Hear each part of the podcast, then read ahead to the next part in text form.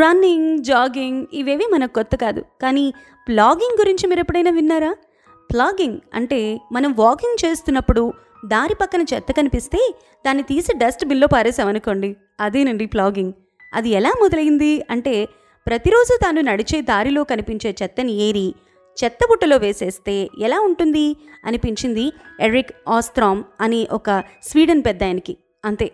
Jogging చేస్తూ దారిలో కనిపించే చెత్తని ఏరేసే పని మొదలుపెట్టారు ఆయన దానికే ప్లాగింగ్ అని పేరు పెట్టారు.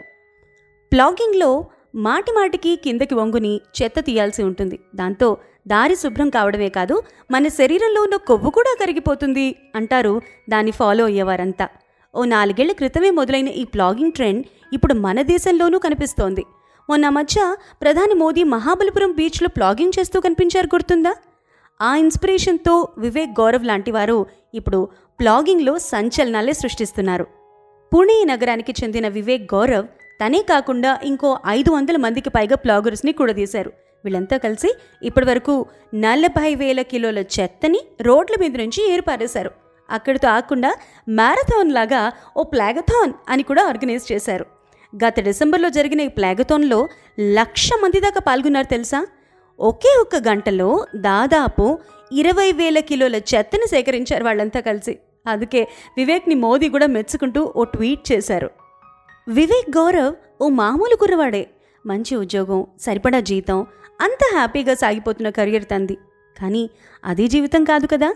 ఓ ఇరవై ఏళ్ళ తర్వాత వెనక్కి తిరిగి చూసుకుంటే ఎన్ని ప్రమోషన్లు వచ్చాయి ఎన్ని ప్రాజెక్టులు చేశాను అన్నది ముఖ్యం కాదని వాటితో పాటు తన మనసుకు నచ్చేలా అలాగే పది మందికి ఉపయోగపడేలా తను తిరిగి సమాజానికి ఏం ఇచ్చాను అన్నది కూడా అవసరం అని నమ్మాడు వివేక్ గౌరవ్. బ్లాగింగ్ గురించి వినగానే ఇప్పటి పరిస్థితుల్లో ప్రతి ఒక్కరూ పూనుకుంటే తప్ప మన చుట్టుపక్కల పరిసరాలు పరిశుభ్రంగా మారవని పరిసరాలు శుభ్రంగా లేనిదే ఆరోగ్యంగా ఉండలేమని గుర్తించిన వివేక్ బాధ్యత గల పౌరుడిగా ప్లాగింగ్ మొదలుపెట్టాడు. ఇలా ప్రతి ఒక్కరూ దీన్ని ఒక ఉద్యమంలా గనుక అమలు చేస్తే మన చుట్టుపక్కల పచ్చదనం పరిశుభ్రత సాధించడం ఎంతో సులువవుతుంది అంటారు ఈ ప్లాగింగ్ని పాటించేవారంతా. మన చుట్టుపక్కల కనిపించే సమస్యల్ని చూసి ఎవరో వచ్చి ఏదో చేస్తారులే అని అనుకోకుండా మనం ఏం చేయగలం అన్న చిన్న ఆలోచన కనుక చేస్తే మార్పు సాధ్యమవుతుంది.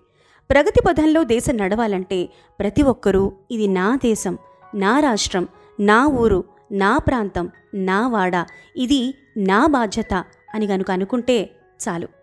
వివేక్ గౌరవ్ లాంటి వాళ్ళు మనకి నేర్పించేది అదే మరి.